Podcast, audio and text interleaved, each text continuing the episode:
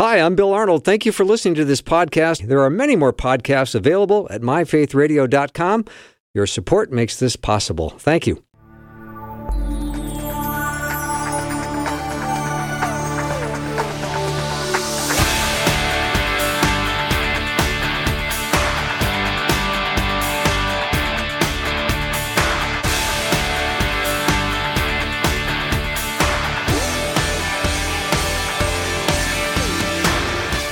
Warm welcome to the afternoon show. I'm Bill Arnold, and on this day, we're going to go back to the the red letter series, so the words of Jesus. And I was just uh, chatting with Wyatt during the break, and Wyatt, do you remember my Chris my Christmas list that I gave you? Well, I remember the first half, which was about ten pages long. Yeah, I after mean, uh, after that, it's kind of tough to remember. It, it, was a little thick, wasn't it? it was just Yeah. a little thing. Well, maybe we just narrow it down. Can you? Can, do you remember any of the top three requests that I had on my wish list? Well, I remember one of them. I think was getting a Mr. Jerry Root back on the program. Uh, Dr. Jerry Root. Yeah, Yeah, and exactly. Who do we have today? Dr. Jerry Root. Oh, Yeah, he is. Gonna Merry be, Christmas, Bill. he is going to be our teacher for our, our red letter series. We're talking today about Mark chapter 12, verses 28 to 34. And I cannot wait to get Dr. Root's perspective on this. Jerry, welcome back. Thank you very much. You know, I have a white beard. I look like Santa Claus. You start telling me what your Christmas list is, and I'm going to ask you if you've been a good little boy. Oh, God. You're going to be in trouble no matter how you answer that question. I have a feeling you're absolutely right. And I just want to also tell my audience, because I find this so fascinating, because I'm a big C.S. Lewis fan. As you've been studying C.S. Lewis and topics around him for 53 years, and you've taught Lewis for 43 years, and you've lectured on Lewis at 79 universities in 19 countries and authored. actually 81, 81 countries now. All right. I mean, 81 universities. yeah, who's keeping track, though, right? Yeah, I tend to keep track. It's terrible. and the uh, book I have in my library, which I look at almost every day, is The Quotable C.S. Lewis, which I just love that book. It's the most sold books of all the ones I've done. And I did it with Wayne Martindale, and we wrote it with scissors. We just cut quotes out and pasted them in a book. And Yeah, but it's fantastic, and I, I love the way it was organized and compiled, and I just think it's uh, outstanding. So I'm glad, and once again, of all the guests I have on the show, I will say you are one of the most requoted guests I have. I retell stories you've told on this show almost more often than anyone else. wow, I should charge you a royalty. You can try. I'm not paying it, but you can try. but I think where my my heartbeat is is your love for evangelism, your love for sharing Christ. And when I hear stories, uh, it just resonates with me. And I I, I think this is uh, this is inspirational, and I want to tell others about it. Somebody took the time to tell us that God loved us deeply and forgave us of all of our sins. How could we have been recipient recipients of that great message and not want to pass it on? Yeah, so true. Now, Jerry, I want to make sure I get this right, and I don't know if this is still a, a, a title you hold, but you, you were once the director of evangelism for the Billy Graham Institute. Yeah, uh, I was uh, the director. Yeah, of the of one feature of that of that program, Okay. and so so but I've retired now. Oh, yeah.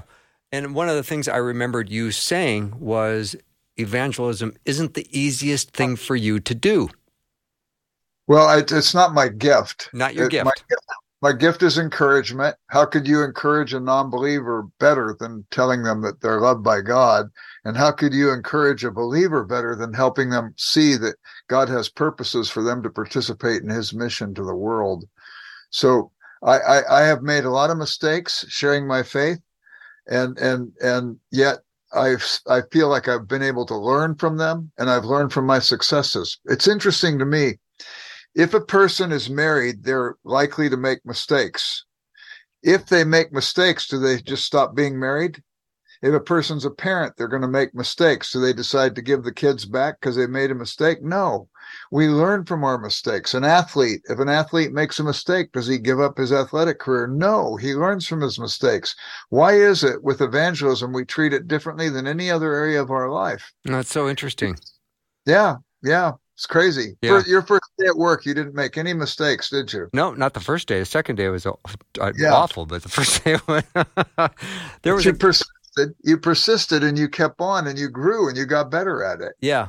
There was a, a mentor talking to uh, um, a mentee talking to his mentor, and, and and the mentee was saying, "Boy, you just you just don't make mistakes." And he said, "Well, at, at, at a certain point, you you you, you think through things a little more clearly." Uh, but he said, I, I make fewer mistakes. And he said, Well, how can I be more like that? And he said, Well, by making mistakes. You know, how did you gain your wisdom? He said, By making mistakes. That's very good. Yeah. So I want to jump in, and I love the words of Jesus. And I, I always say we want to start with words of Jesus. You can always go to other places in Scripture that uh, support whatever was uh, you're teaching about. But we're going to go to Mark chapter 12 today, and we're going to study verses 28 to 34. Uh, and I love these verses. So, Jerry, I can't wait to hear what you have to say about this. Well, do you, want me to just jump in? Well, I would love to. Do you want me to read it? Should I read a verse, two Yeah, verses? Go ahead, The- the whole- go ahead and read. Go ahead and read the twelve through twelve. Well, let me set a context for it. Please do. There, there was uh, all these uh, scribes and Pharisees and and Herodians and Sadducees. They're asking Jesus testy uh, questions, just trying to trip him up. And there was one scribe who had been listening to the whole thing, and he came to Jesus, and you can read it now. Okay. Uh, this is uh, Mark chapter 12, verses 28 to 34. One of the teachers of the law came and heard them debating. Noticing that Jesus had given them a good answer, he asked him, Of all the commandments, which is the most important? The most important one, answered Jesus, is this Hear, O Israel, the Lord our God, the Lord is one. Love the Lord your God with all your heart, and with all your soul, and with all your mind, and with all your strength. The second is this love your neighbor as yourself. There is no commandment greater than these. Well, said teacher, the man replied, You are right in saying that God is one, and there is no other but Him. To love Him with all your heart, with all your understanding, and with all your strength, and to love your neighbor as yourself is more important than all burnt offerings and sacrifices. When Jesus saw that he had answered wisely, he said to him, You are not far from the kingdom of God. And from then on, no one dared ask him any more questions. And that ends the reading. It's interesting that the guy comes up to Jesus and basically says, What's the most important thing I can do with my life? Mm-hmm. In other words, what's the greatest commandment? And Jesus goes back to Deuteronomy chapter 6, verses 4 through 5, and he's quoting that text from the Old Testament. It's interesting. The most quoted books in the New Testament are Psalms and Isaiah, but the book that Jesus quotes the most is the book of Deuteronomy when he's tempted by the devil in the wilderness. All three times he rebuffs the temptation by quoting Deuteronomy. No book in the Old Testament tells us to love God more times than that book. Mm. And Jesus draws on that passage from Deuteronomy 6 to to um, build on this guy. He says, You're right, that's the greatest commandment. That's it. Mm-hmm. And he quotes back to him. And I, I think I think our whole Christian life is based on loving God. There, there's a passage in Pascal in the Pensées where he says Christians have two laws better than all the laws of statecraft love God and love your neighbor. If I stop loving God and loving my neighbor, then penal codes will begin to thicken because more laws will have to be written to instruct me coercively and extrinsically to do these things. And then law libraries will proliferate and fill. But if I love God and love my neighbor, I'm going to naturally do what will be right by both God and my neighbor. That's the starting place. That's why I think it's the most important for me uh, text in the in the um, in the Gospels. Dr. Jerry Root is my guest. And Jerry, you uh, qu- quoted pa- Pascal's Pensées, and you, you do it because you're smart. I quote him to sound smart, which is there's really a difference between the two. But there's something from that book I, I've never forgotten, which is uh, Pascal saying we're all making basically a high stakes life commitment to a particular faith view, and we're betting our eternal destiny on it. Yeah, that's right. This Pascal's wager, it's, it's been called. Yeah. Yeah. The, the, the idea is um, if you believe and you're right, and death is not the end of all things, then having believed, you get to go to heaven. And if you believe and you're wrong, and death is the end of all things, you lose nothing. You gain everything if you believe, lose nothing if you if you if if you uh, if the there is no eternal mm-hmm. um, outcome. But if you disbelieve and you are right, you gain nothing for your disbelief. Right. And if you disbelieve and you're wrong, you lose everything. Right. And like you just wisely said, we're not betting dollars and cents or francs and centimes or euros or anything else. We're betting our eternal destiny on this one. Mm-hmm. But the thing is, though, that's one thing. The best thing is God loves you and we get to respond to that love. That's even better than Pascal's wager. We get to be told that God loves us unconditionally. And who wouldn't want to respond to that if they understood what what is implied in all of that? Mm-hmm. And Jerry, when Jesus quotes that from Deuteronomy, isn't that the Shema? Wasn't that something that uh, Jewish people would recite morning and evening every day? Yeah, the Shema it means here that word means here, and it's from Hear, O Israel, the Lord our God is one Lord, and you shall love the Lord your God with all your heart, soul, strength, and mind.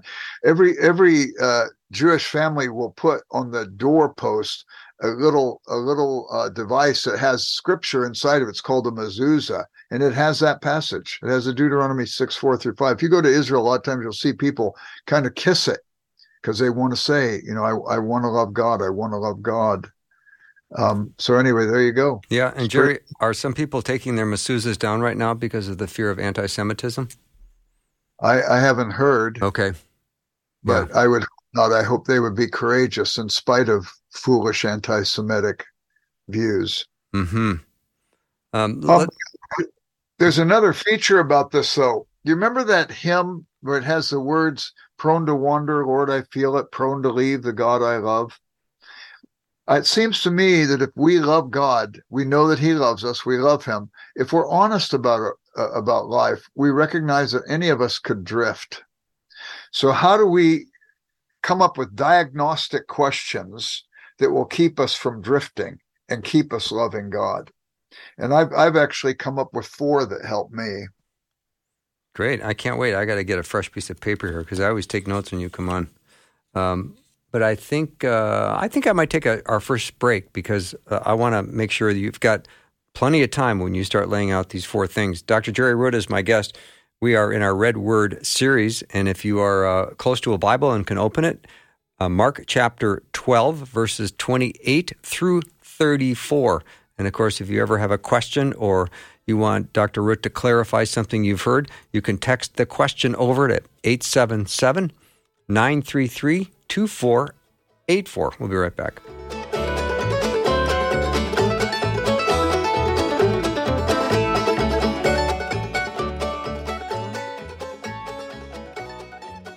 You've probably heard me talk about hope quite a bit this season, and I think it's because we need to hear more about it.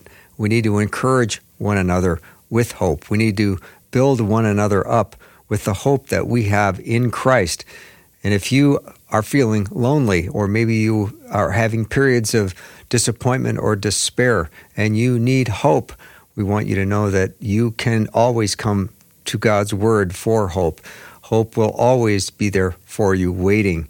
And if you are struggling to make it to the next moment, I want you to be able to text the word hope to 877 933 2484.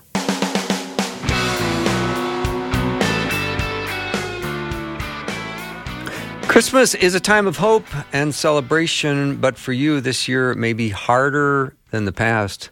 And this year you don't be alone. You don't have to.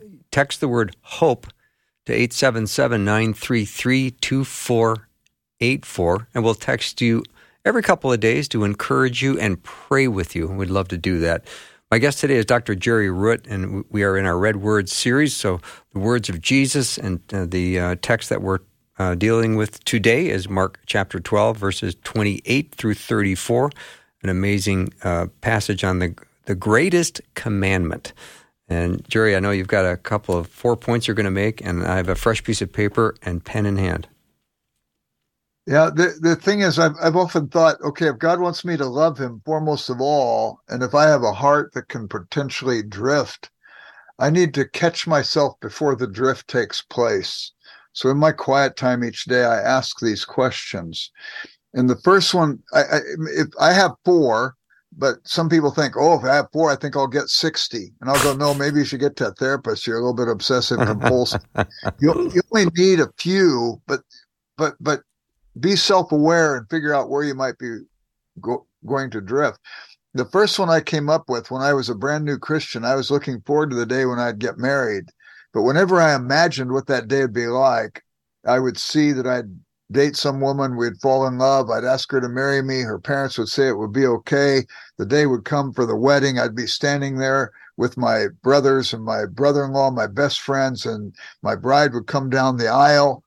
The pastor would uh, give us the homily. He'd pronounce us husband and wife. And always in my imagination, when I imagine these things, halfway out the aisle, that would be the moment Jesus would come back. And it used to upset me every that. And yeah. it was in that context I came up with the first question. Okay. If Jesus came back today, would I be disappointed? Oh. If Jesus came back today, would I be disappointed because I was starting to want something else more than him. Oh, the things that usually that usually test us at that place are not bad things; they're good things, but they they inflate themselves beyond their proper merit. C.S. Lewis wrote an essay called First and Second Things. He says, if I put first things in first, I'll get second things thrown in. Okay. But if I put second things first, I lose out on first and second things. Okay, I need you to repeat that because it's so good. If the, I, the question? No, no, Jesus, no, no, no, no. Just if I put first things first, say that again. The C.S. Uh, Lewis quote. So, yeah, so C.S. Lewis. Yeah, if I put first things first, I get second things thrown in. Oh, gotcha. But if I, if I put second things first, I lose out on both first and second things. Awesome.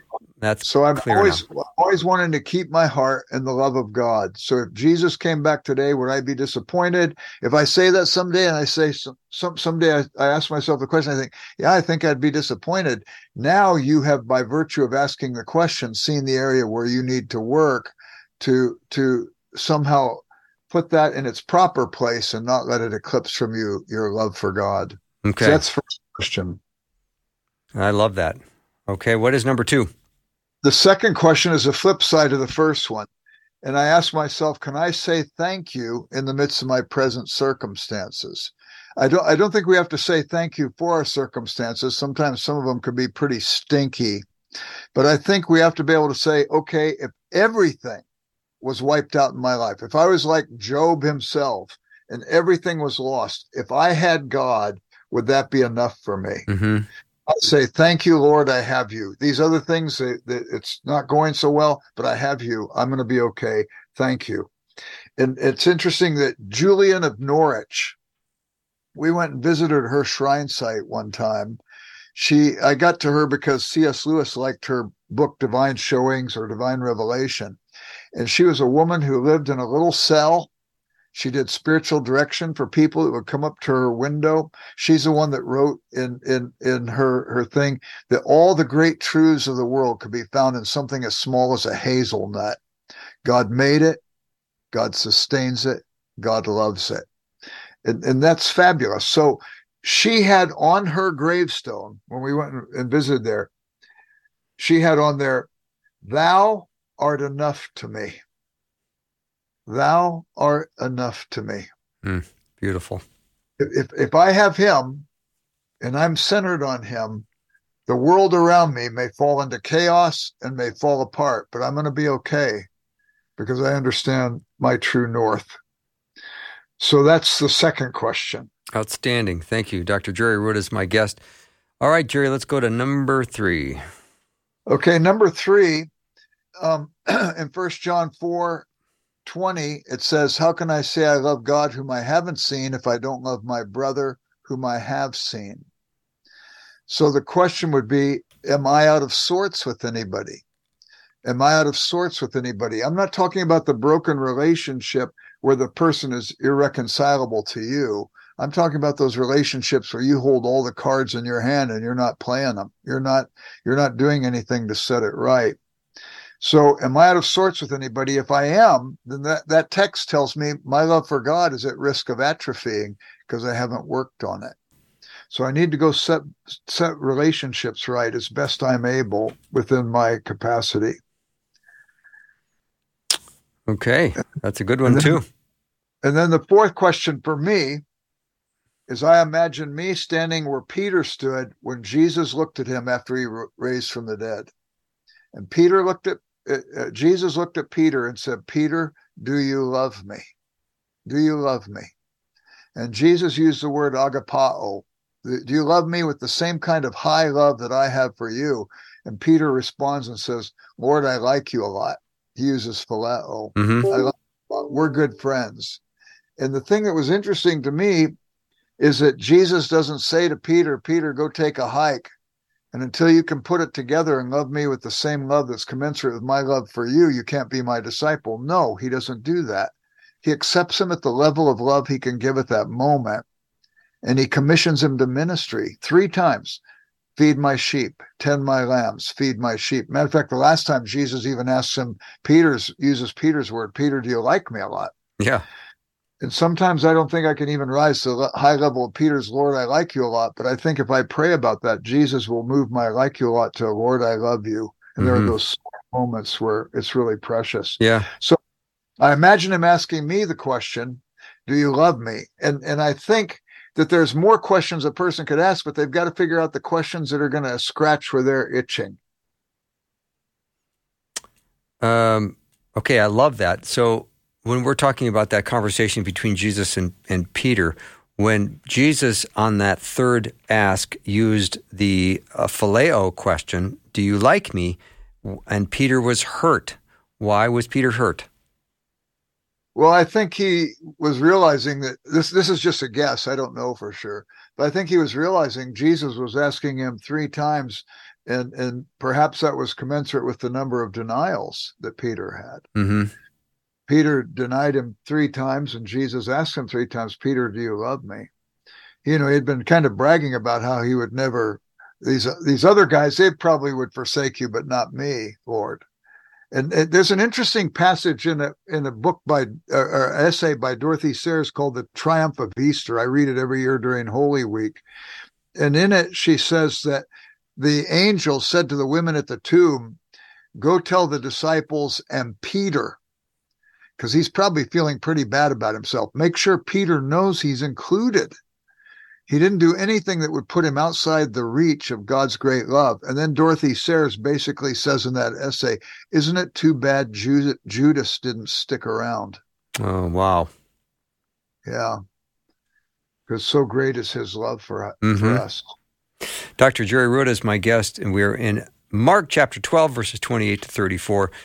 And verse 30, Jerry, is one that when I read, I always think I could always use a little bit of help differentiating these different words. So, love the Lord your God with all your heart.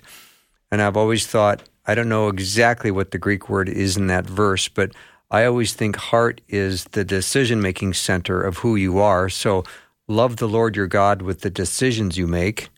I don't know if that's correct or not in this context. Um, and love him with all your soul and with all your mind and with all your strength. Those are, are four words that I look at and I think, I don't know if I understand the specifics of each one of the words. Yeah, I don't. I don't know. I suppose we could probably interpret them different ways.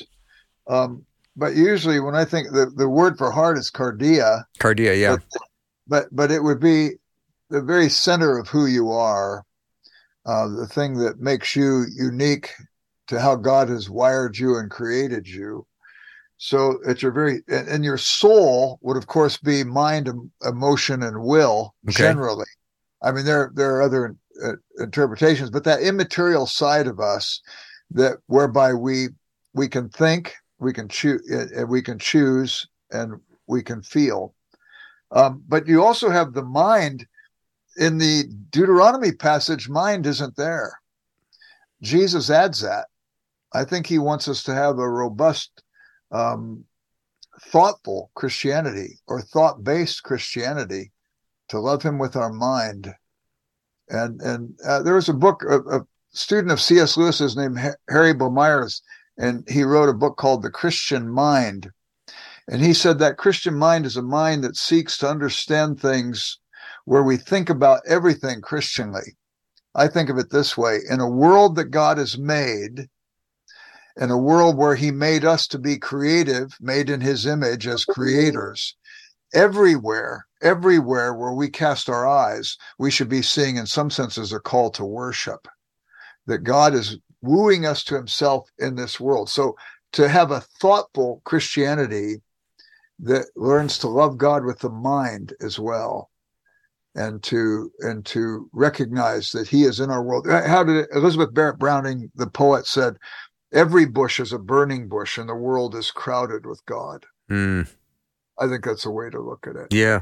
And we're supposed to love with all your strength. How would you put meat on that bone? Well it, it, the hebrew has with it the idea of, of all the all the muchness of you all the muchness. I, I i don't know how to better put it except that it, it's just it's occupying all of me all my effort everything is going into this. It doesn't mean that i'm not thinking about anything else but i'm thinking of other things rooted in the love of god. If i go through crisis i'm not going to be doubting that god is loving me. I'm going to say i just haven't seen yet how it all works out but i'm going to trust. This is where my faith is going to stand. I know that good is coming to me. And I, I think sometimes we'll make radical decisions in the midst of a moment long before we've ever seen how that moment plays out into other moments and a process is unfolding that will bring glory to God. Mm-hmm. He's my life. Mm-hmm. All right. The second is this love your neighbor as yourself. And this is one I I understand, but then when I break it down, I, I think to myself, do I love and put energy into Uh, my neighbor uh, and love for my neighbor as much as I do myself? Do I do I do I have the energy to meet the needs of my neighbor with the same energy that I have to meet my own needs? And the answer is unequivocally no. Well, I, I wouldn't say it's no.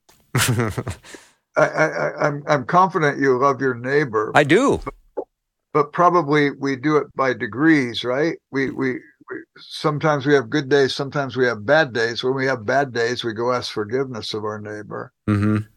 Where we have good days, we learn from that and and then try to build it and make it more more robust.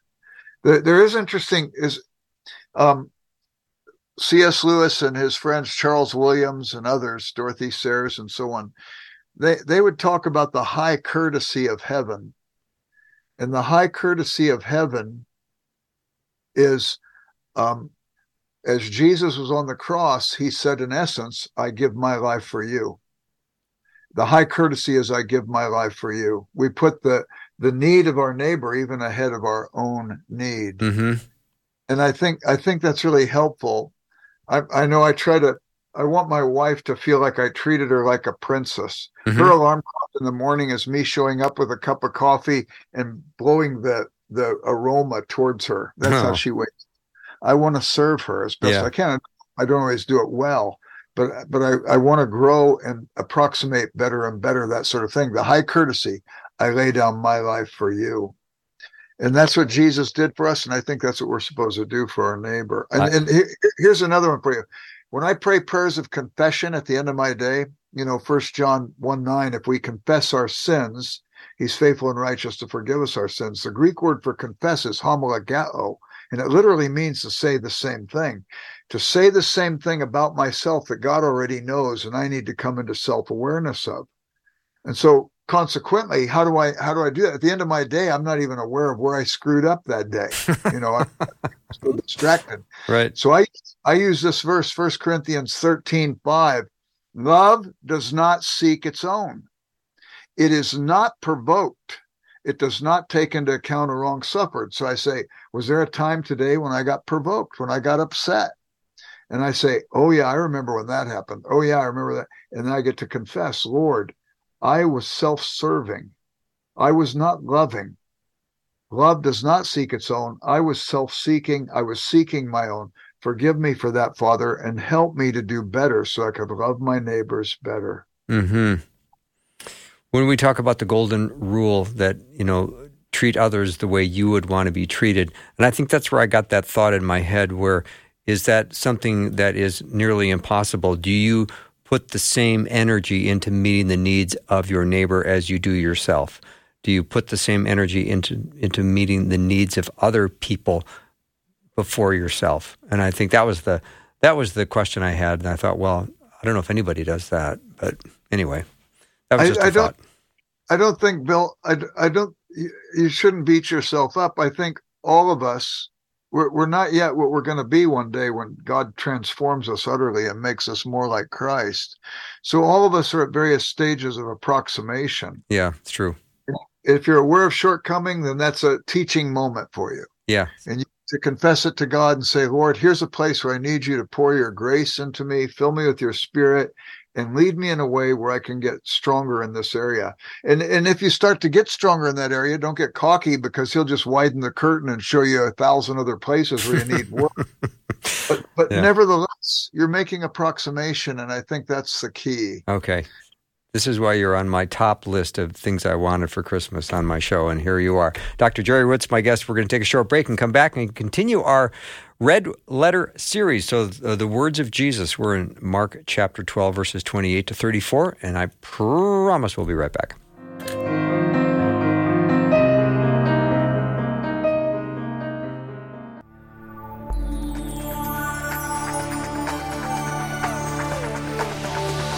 It's the afternoon show with Bill Arnold. Prime time, drive time. Let's get it started.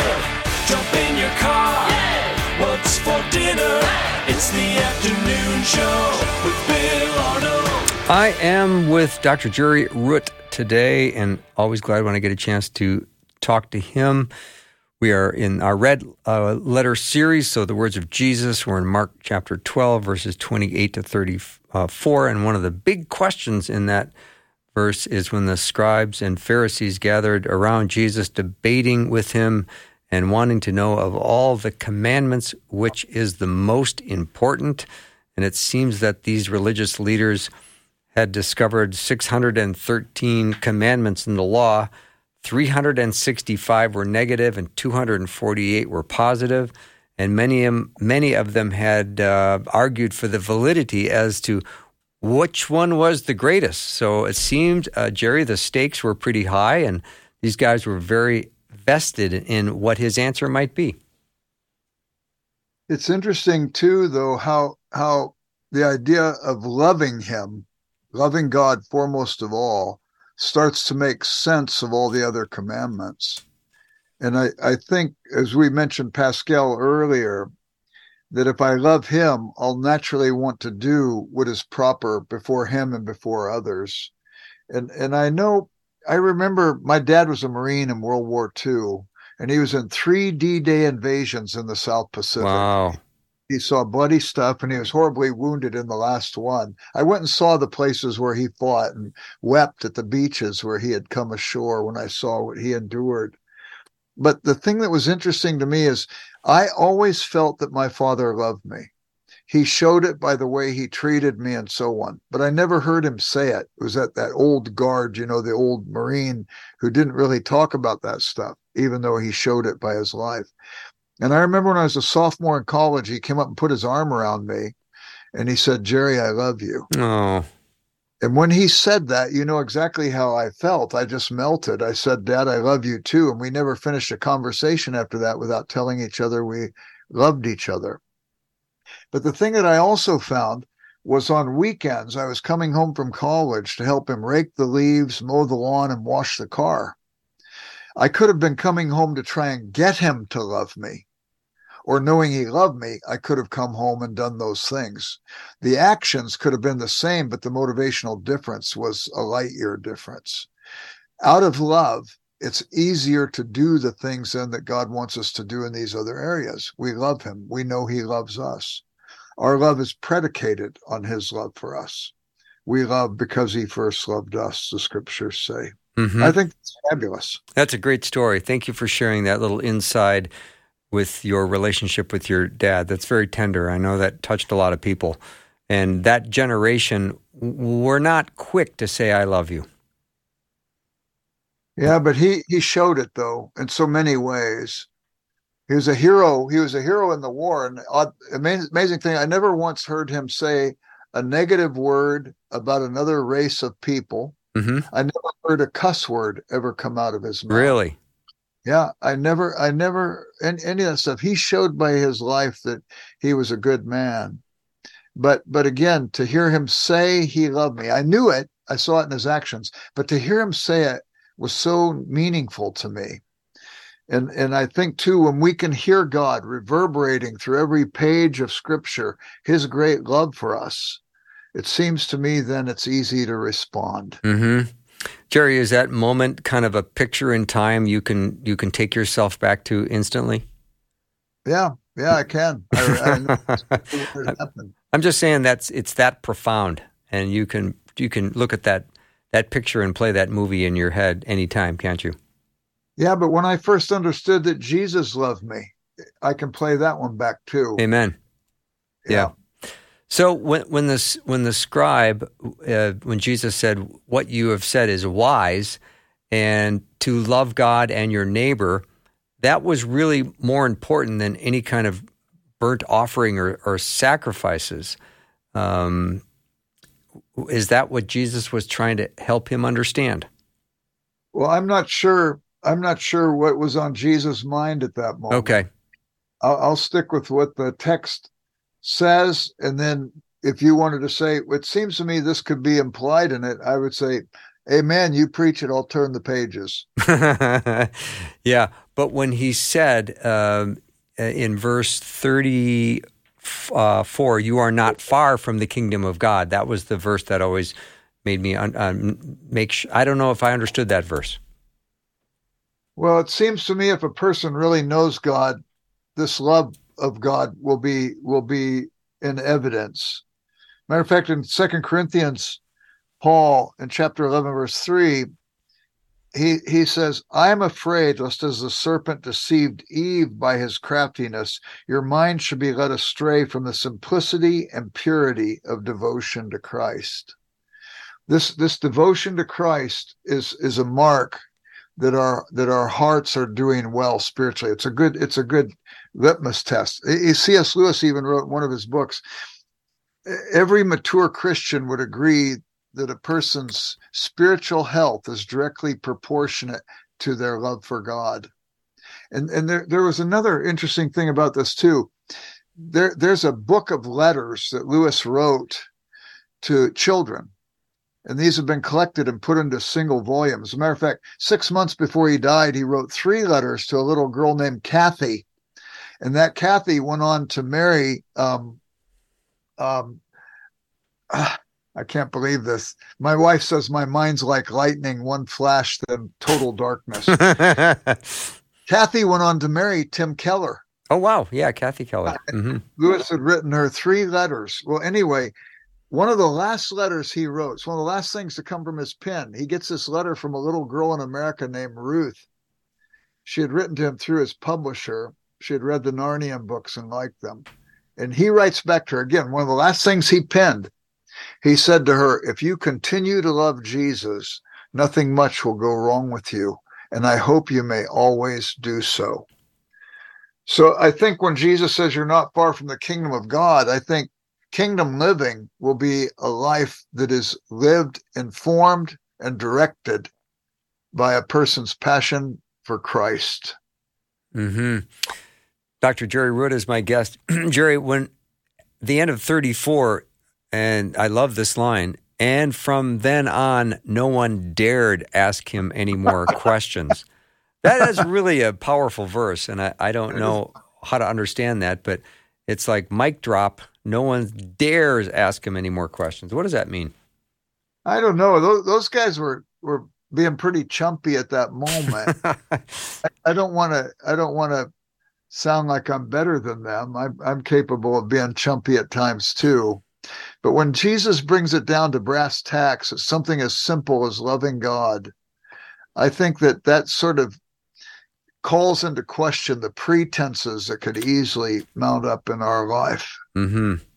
And I, I, I don't know about you, but as I look at redemptive history, I see God is always pursuing. In the garden after Adam and Eve sin, he comes to them in the garden. They're hiding behind a bush. They've made fig leaves and clothe themselves so artificially, but he comes to them. Throughout redemptive history, the sinning society gets the prophets. He keeps coming to them.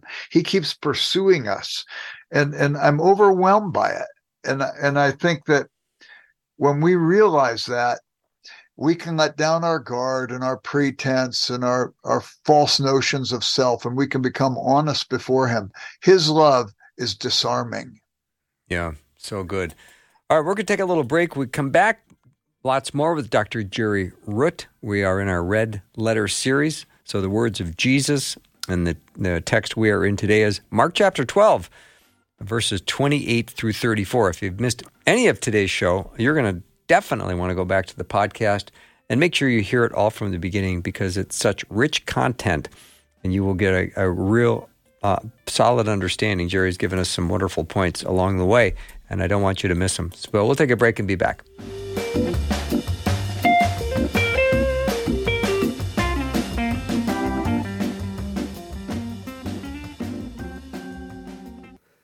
Hi, this is Bill Arnold. You might be the kind of person that goes to Paris and still listens to Faith Radio on the app.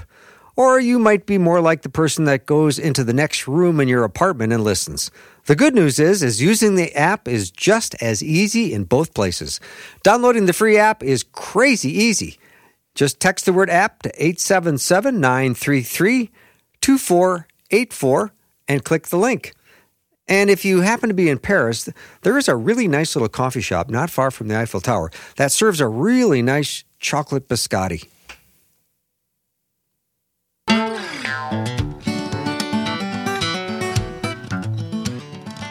I'm with Dr. Jerry Root. So glad he could join me today. We're talking about the words of Jesus. We're in uh, Mark chapter 12. And Jerry, when Jesus says, You shall love your neighbor as yourself, weren't there first century Judaism zealots that, w- that would teach that you know you should love your, your, your neighbor and hate your enemy? And Jesus comes along and pretty much says, Your, your neighbor is pretty much everyone in need. Yeah, he corrects that, doesn't he? In or at least embellishes it more um, in the Sermon on the Mount. You know, and he he wants people to even love their enemies, and I think that's important. I I don't. Have you ever had somebody say to you, "Oh, I I find the Psalms so comforting." I go, I don't know if you're reading the same ones I'm reading. Uh, how blessed are those who bash Babylonian babies' heads against the rocks. Or I pray, Lord, in Psalm 109, all my enemies' children will be orphans. These are pretty hideous Psalms. Yeah. Now, there are times when I feel like I want to shake somebody. And is my faith relevant in those places? You bet it is. God doesn't want me shaking anybody. He doesn't want me bashing anybody's heads against a rock. But there are some times when I feel like that. So he's given me a template in those Psalms that I can press out the pus in my heart so I'm not taking it out on somebody else. I can come to him in the honesty of my heart because he loves me. And while I am open and honest before him, I could get set free from those things that would otherwise lead to bitterness. And consequently, I may for a while pray the imprecatory psalms about my enemies. But in time, I think I will begin to pray, Lord, they're human, no different than me. They may have made mistakes, and I may have been the recipient of pain that they caused. But I know, Lord, ultimately, you love them too, just like you love me. And I know I've caused pain for people sometimes too. Please, Lord, help me to love that person the way you love them and the way you've loved me. And I think that's always a movement towards health mm-hmm. and, and, and away from spiritual sickness. hmm Jerry, in this passage, when the scribe asks Jesus what commandment is the foremost of all, are you getting the idea that he's walking away from this encounter realizing that the true intent of the law was to believe in Jesus? Well, to love God and and Jesus is the ultimate expression of his love towards us. God proved his love for us and that while we were yet sinners, Christ died for us, Romans 5 8 said. My guess is from the indication of this text, I would assume, certainly I would hope that this that this scribe would would have come to faith. There was another time when when a person said, "What do I need to do to inherit eternal life?" That's a little arrogant, isn't it? As if we could ever do anything ourselves right. to obligate God to give us eternal life. And Jesus says, "Well, what about the law? What does it say to you?" And and so this guy gets it down to love God and love your neighbor. And Jesus says, "Okay, go and do that." And then this guy, it says, wishing to justify himself. The guy said, "Who's my neighbor?" And that's when Jesus gives the account of the Good Samaritan and nobody would have expected that there would be peace between Samaritans and Jews in that day. But Jesus makes the hero of that parable a Samaritan. And I think he was underscoring all the more here is love of neighbor. Mm-hmm. very powerful, very powerful. But that guy trying to justify himself, you know, kind of snooty, like we can all get at times. Yeah, so true.